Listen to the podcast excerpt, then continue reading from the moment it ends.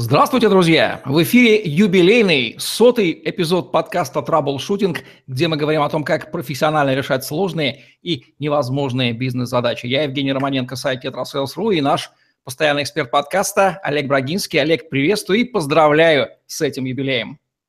Евгений, добрый день, глубоко взаимно. Кто бы мог подумать, что примерно за пятьдесят четыре недели мы сможем сделать таки нашу мечту, и сто выпусков наконец-то уже в эфире.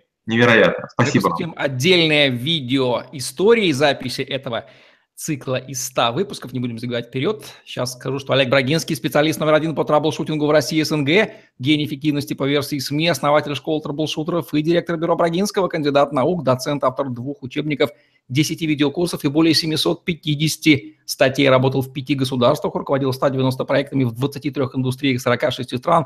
двадцать лет проработал в компаниях Альфа-Групп, один из наиболее просматриваемых людей планеты, сети деловых контактов LinkedIn. Сегодняшняя наша тема – управление изменениями. Огромная, большая. Мы живем в таком мире, когда все меняется, и управлять изменениями нужно, поэтому нужно понимать, как это делать. У нас уже были выпуски, посвященные кризис-менеджменту, интерим-менеджменту. Сейчас будем разбираться, чем же управление изменениями отличается от этих вещей. Олег, что понимается под изменениями и в каких сегментах, областях бизнеса, компаний они, собственно, бывают, эти изменения? Изменения – это превращение в нечто другое. Под изменениями и нововведениями в организационном поведении понимается обновление или преобразование команды или предприятия, внедрением инноваций в организационные процессы. Причины изменений могут быть экономическими, идеологическими, организационными, информационными, кадровыми. Поводами могут стать изменения внешних условий работы, действия конкурентов, появление прогрессивных технологий решения каких-то задач, бюрократизация аппарата управления или увеличение управленческих расходов до какого-то уровня, который считается неприемлемым. Чем управление изменениями будет отличаться от обычного менеджмента, кризис-менеджмента и интерим-менеджмента? Обо всем этом у нас были уже подкасты в нашей «Золотой сотне». Регулярный менеджмент занимается ежедневными задачами из серии «Топор точить некогда, рубить нужно». Отвлекаться не хочется, так как во главу угла поставлена производительность, эффективность, экономность и экономичность, продуктовые циклы, конъюнктура рынков. Изменения предпочтений покупателей остаются незамеченными даже для самых продвинутых компаний и продуктов. Так исчезли гремящие ранее Motorola, Nokia, BlackBerry. Черед кризис-менеджмента приходит, когда компания, ее руководство свернуло с маршрута, и трамвай организации едет уже не по тем рельсам. Интерим-менеджмент начинается принятием решения временно сменить управляющего или водителя на более опытного и авторитетного. Китами управления изменениями являются структурность и их принятие коллективом.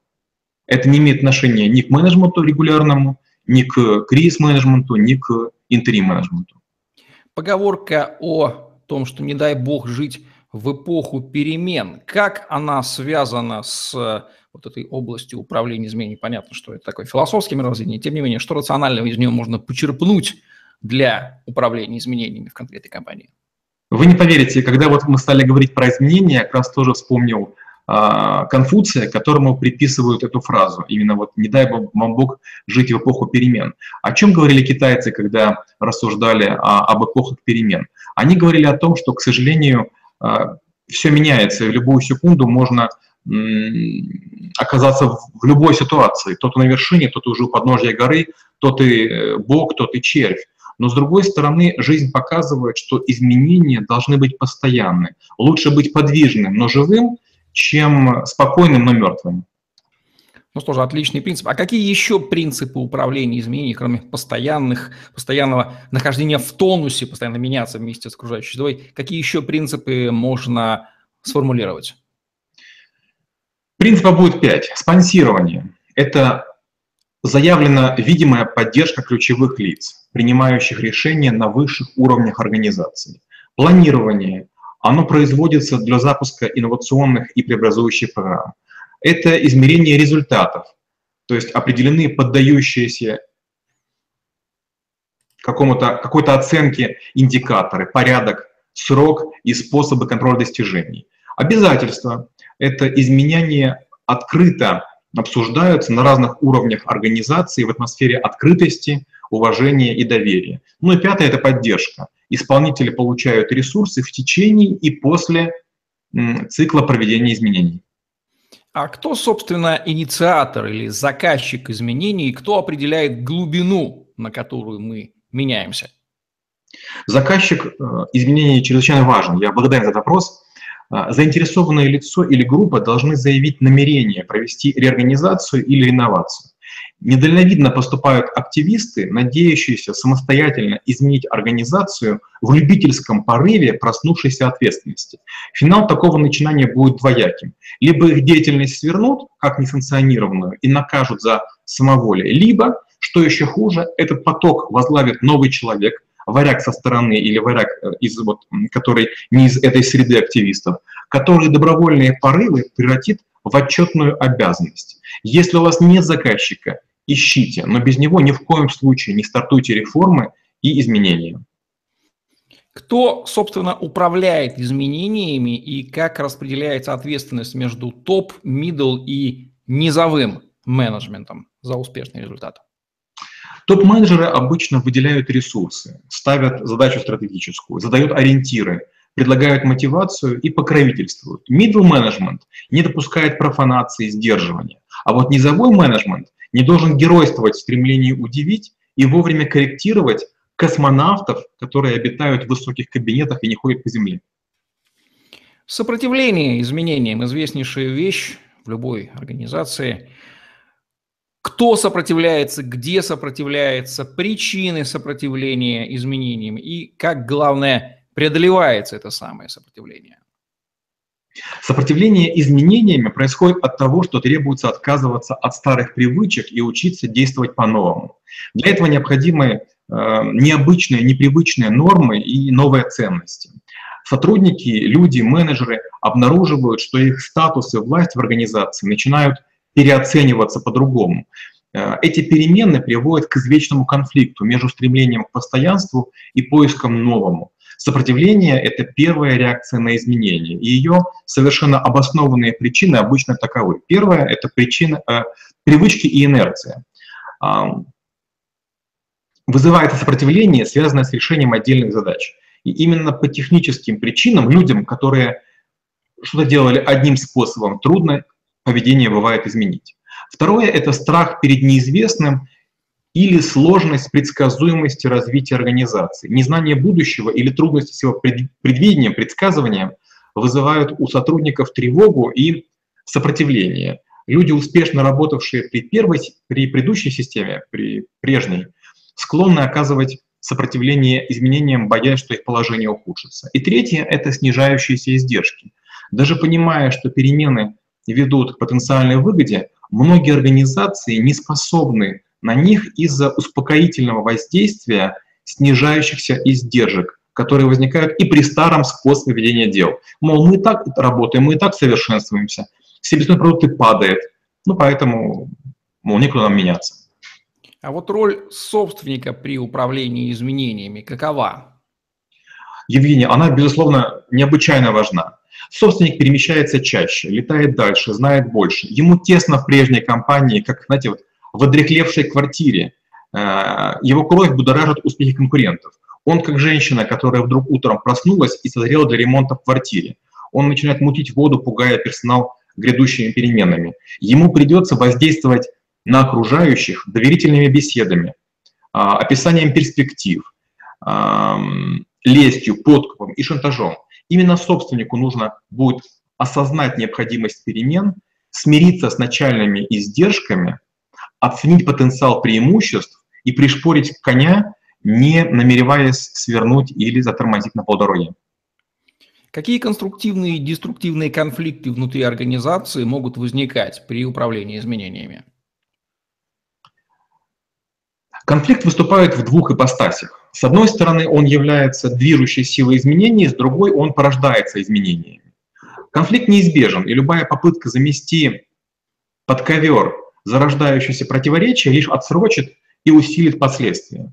Чем выше темп изменений, тем острее противоборство. конфликтом лучше всего управлять, не пуская его на самотек.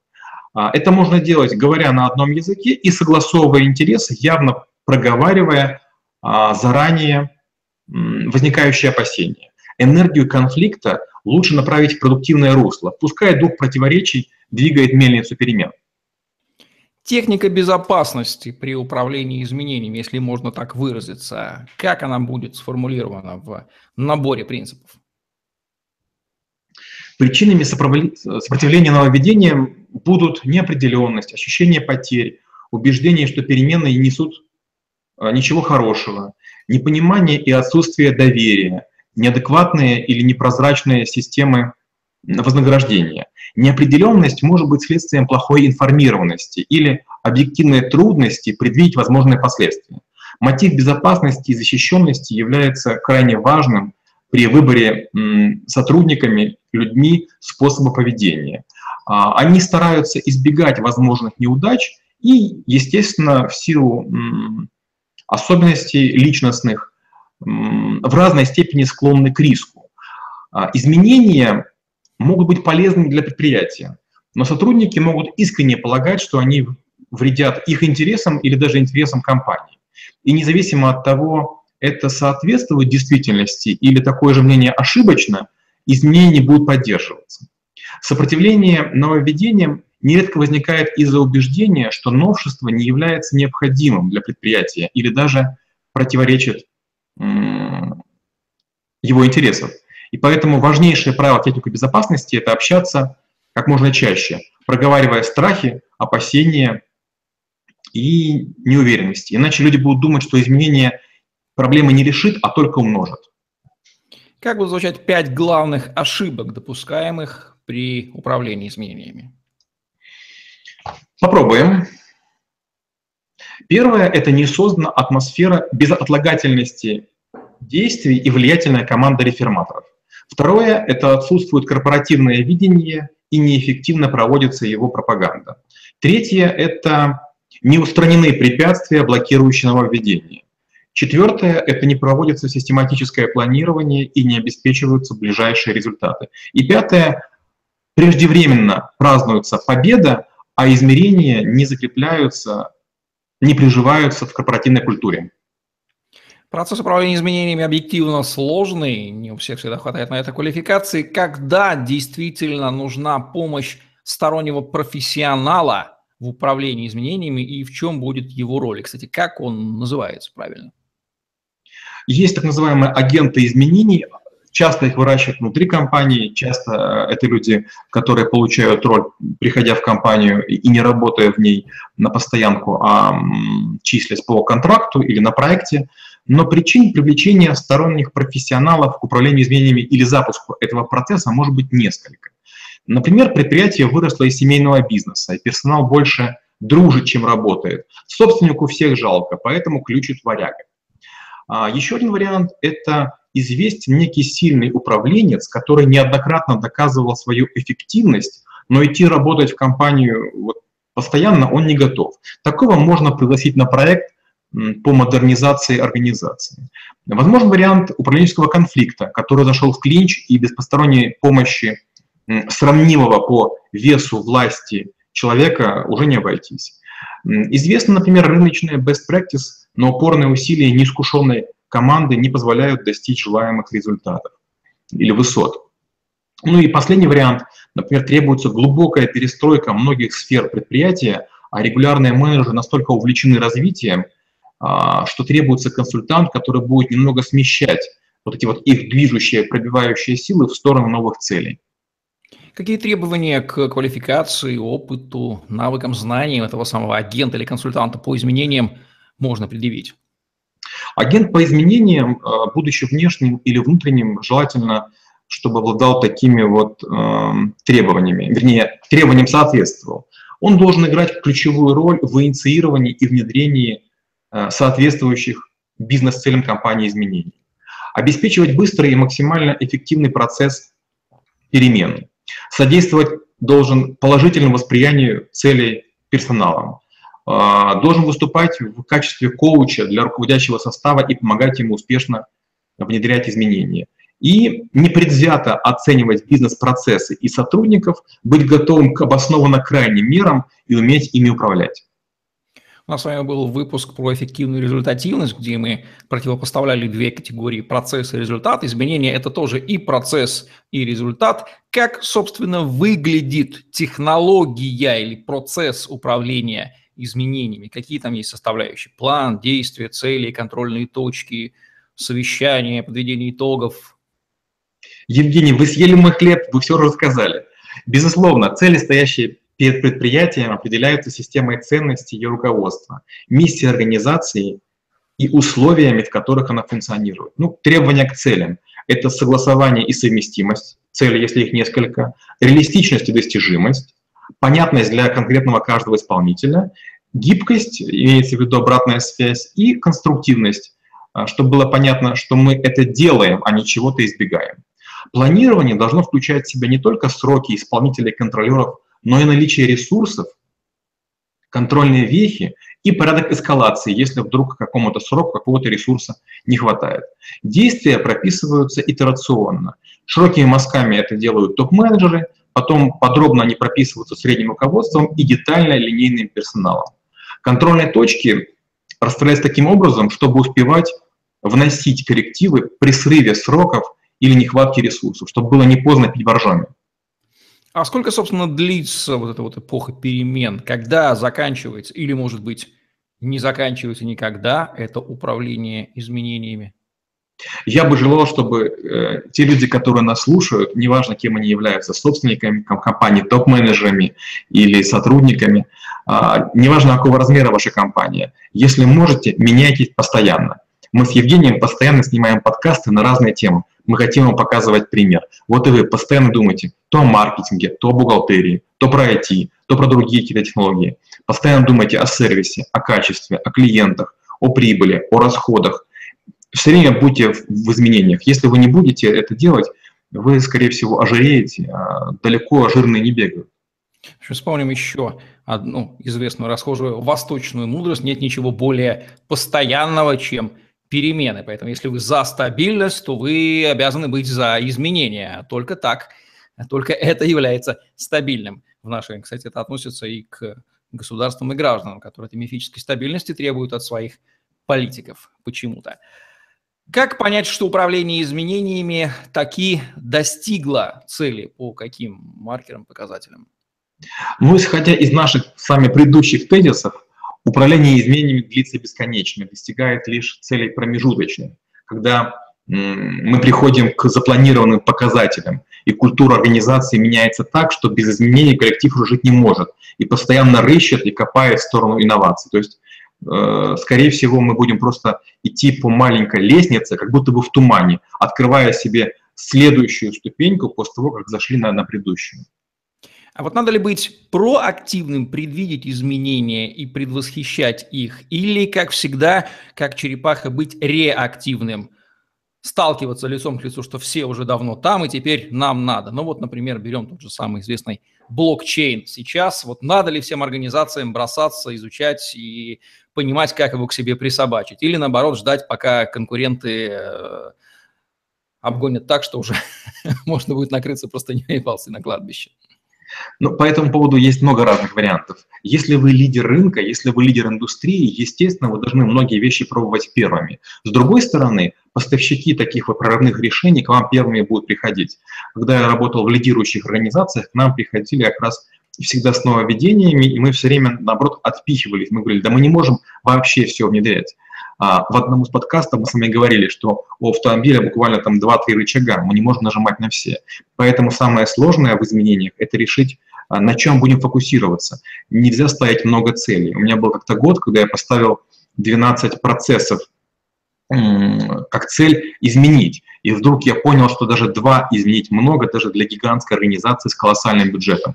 Поэтому, конечно, здорово гнаться за инновациями, за изменениями, и блокчейн тоже не худшая технология. Если ваша ключевая компетенция находится близко возле криптовалюты или похожих технологий, конечно, ныряйте, глубоко изучайте и пробуйте использовать. Даже если будет ошибка, вы как минимум будете на полшага опережать других опытом. Но если для вас там колесо десятое в телеге, то, может быть, этого не стоит.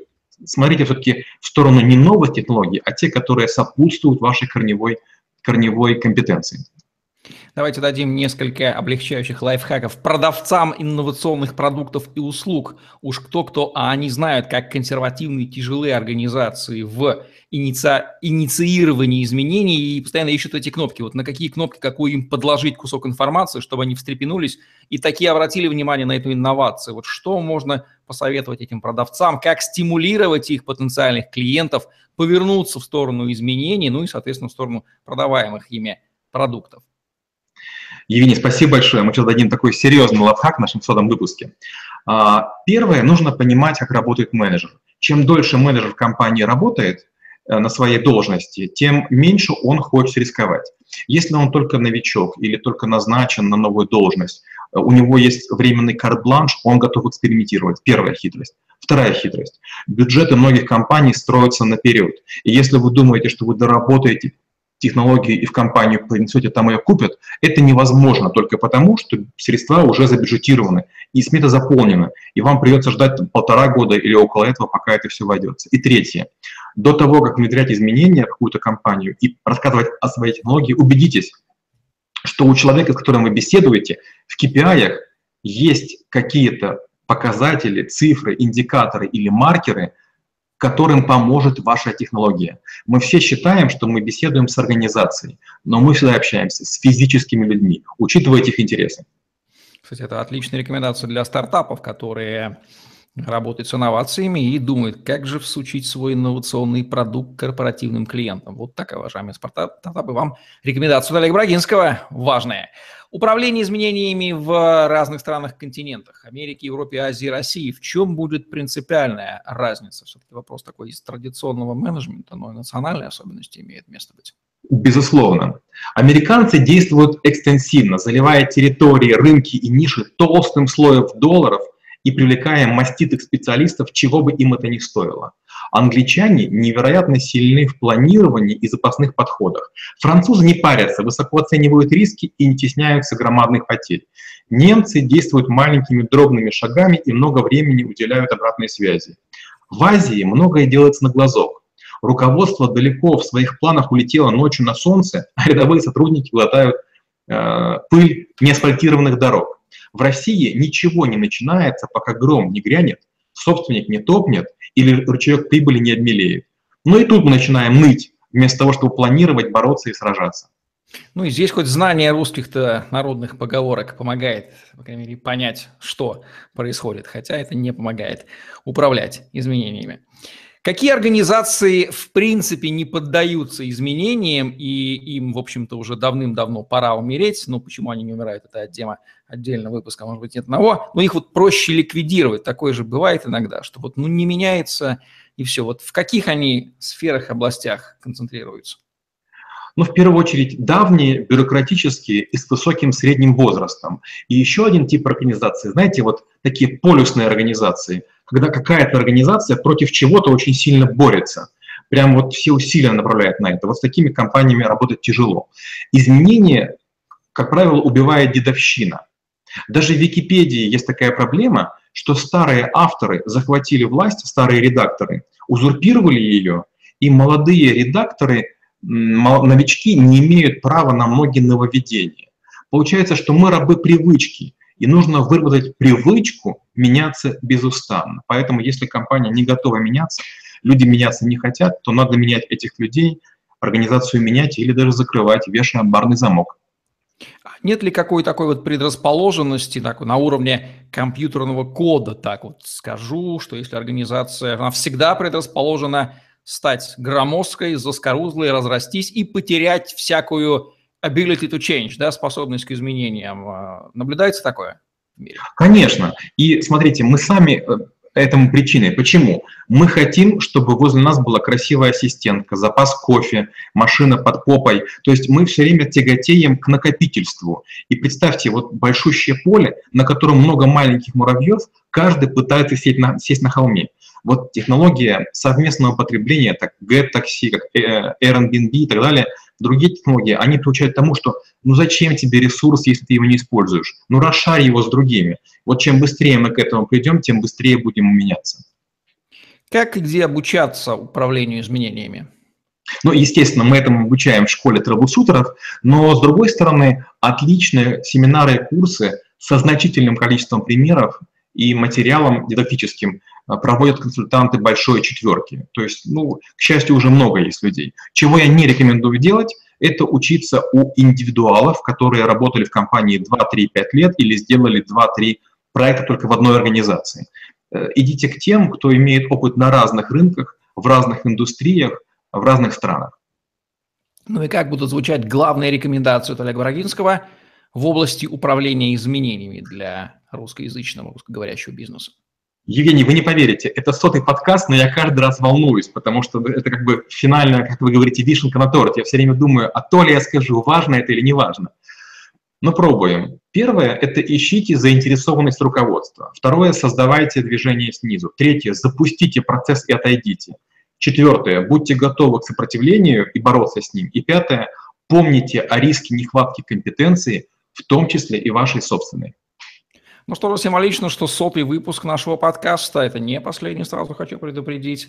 Мы посвятили такой философской, глубокой и постоянной теме управлению изменениями, философской, менеджерской, касающейся всех сфер жизни без исключения. Такие вот рекомендации нужные и важные для всех абсолютно от Олега Брагинского в подкасте «Траблшутинг», где мы говорим о том, как профессионально решать сложные и невозможные бизнес-задачи. Олег Брагинский, Евгений Романенко были с вами. Лайк, комментарий, подписывайтесь на наш YouTube-канал, чтобы не пропустить новые интересные видео с вашими любимыми экспертами. Загляните в другие выпуски подкаста «Траблшутинг». Там вы найдете много интересного о бизнесе и жизни от Олега Брагинского. Помните, что стабильность в переменах, и держите руку на чеку, и не попадайтесь в ловушку заскорузлости, потому что мир сейчас слишком быстро меняется. Меняйтесь вместе с ним.